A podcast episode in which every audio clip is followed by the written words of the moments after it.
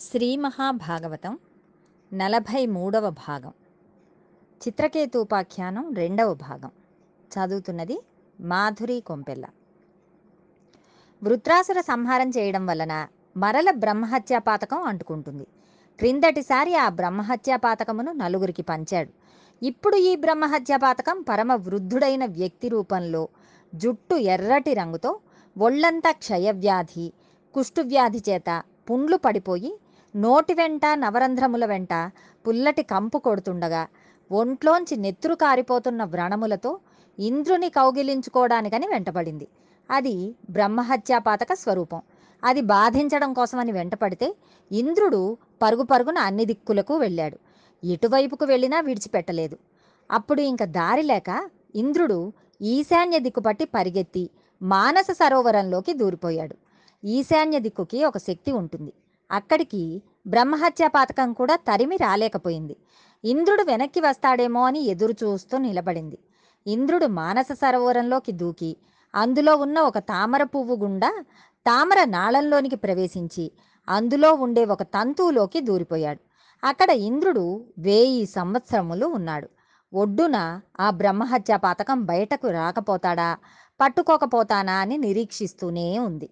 అలా ఇంద్రుడు నారాయణ కవచమును శ్రీమన్నారాయణుని తపమును ఆచరిస్తూ కూర్చున్నాడు. భయపడుతూ కూర్చోలేదు. ఈశ్వరారాధనం చేస్తూ కూర్చున్నాడు. ఈ వెయ్యి సంవత్సరములు గడిచే లోపల ఒక ఆశ్చర్యకరమైన సంఘటన జరిగింది. అక్కడ ఇంద్ర పదవి ఖాళీగా ఉంది. ఆ పదవిలోకి తాత్కాలికంగా అనేక యాగములు చేసిన నహుషుడు అనే మహారాజును తెచ్చి కూర్చోబెట్టారు. ఇంద్ర పదవిలో కూర్చోగానే అనుకో వెర్రి పుట్టింది. ఇంద్ర పదవి ఒకటి ఇచ్చి వదిలిపెడితే ఎలా? సచీదేవి కూడా నాది కావాలి కదా అని అన్నాడు. ప్రస్తుతం నేనే ఇంద్రుడిని కాబట్టి అసలు ఇంద్రుడు వచ్చే వరకు నీవు నా భార్యగా ఉండు అని సచీదేవికి వర్తమానం పంపడం మొదలుపెట్టాడు. ఆయన ప్రవర్తన నచ్చక సచీదేవికి ఏమి చేయాలో అర్థం కాలేదు. లలితా సహస్రంలో అమ్మవారికి పులోమజార్చిత అని పేరు ఉంది. పులోముడు సచీదేవి తండ్రి. పులోముని కుమార్తె అయిన సచీదేవి చేత నిరంతరం లలితా పరాభట్టారిక అర్చింపబడుతూ ఉంటుంది. భార్య చేసే పూజ వలన భర్తకి అభ్యున్నతి కలుగుతుంది. అందుకని ఆయన ఇంద్ర పదవి యందు ఉన్నాడు. ఈమె యందు ఏ దోషము లేదు కాబట్టి బృహస్పతి ఈమెకు దర్శనం ఇచ్చి అమ్మా దీనికి ఒకటే పరిష్కారం. నీ భర్త ఏ మహాత్ముడికి అపచారం చేసి ఇవాళ దాగి ఉన్నాడో ఇలాగ వీనితోనూ ఒక అపచారం చేయించు. కాబట్టి నహుషుడిని సప్తర్షులు మోస్తున్న పల్లకీలో రా నీవు నాకు భర్తవు అవుదువు కాని అని కబురు చేయి. కామోద్రేకంతో కళ్ళు మూసుకుపోయిన వాడికి అయ్యా ఈ పని చేయనా అని ఉండదు. సప్తర్షులను పిలిచి మోయమని పల్లకి ఎక్కుతాడు అని చెప్పాడు. బృహస్పతి తెలివితేటలు ఒట్టినే పోతాయా? ఆ విధంగా నహుషుడు సప్తర్షులు మోస్తున్న పల్లకి ఎక్కాడు. ఆ పల్లకి మోస్తున్న వారిలో అగస్త్య మహర్షి ఉన్నారు. ఆయన మహాశక్తి సంపన్నుడు పొట్టిగా ఉంటాడు. ఆయన అడుగులు గబగబా పడడం లేదు. నహుషుడు లోపల నుంచి చూశాడు. తొందరగా సచిదేవ్ వద్దకు వెళ్ళాలనే తాపత్రయంతో సర్ప సర్ప అంటే నడు నడు అని ఆయనను హూంకరించి డొక్కలో తోశాడు. అగస్త్యునికి కోపం వచ్చింది. పైకి చూసి చేయకూడని పని చేస్తూ మహర్షుల చేత పల్లకి మోయిస్తూ పొట్టివాడిని అడుగులు వేయలేకపోతున్న వాడిని అయిన నన్ను సర్ప సర్ప అన్నావు కాబట్టి నీవు సర్పమై కొండ చిలువవై భూలోకంలో పడిపో అని శపించాడు. వెంటనే నహుషుడు కొండ చిలువై క్రింద పడ్డాడు.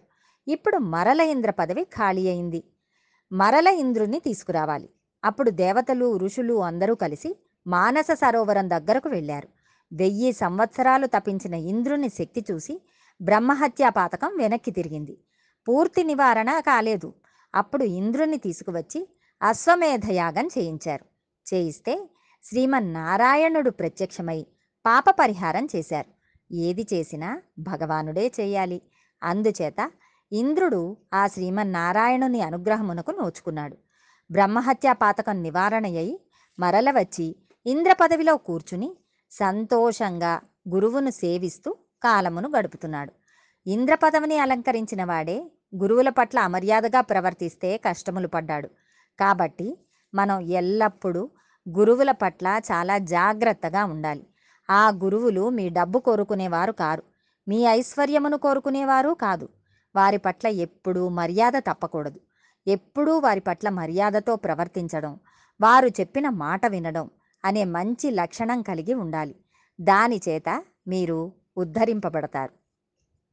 భగవద్ అనుగ్రహంతో మరికొంత భాగం రేపు తెలుసుకుందాం.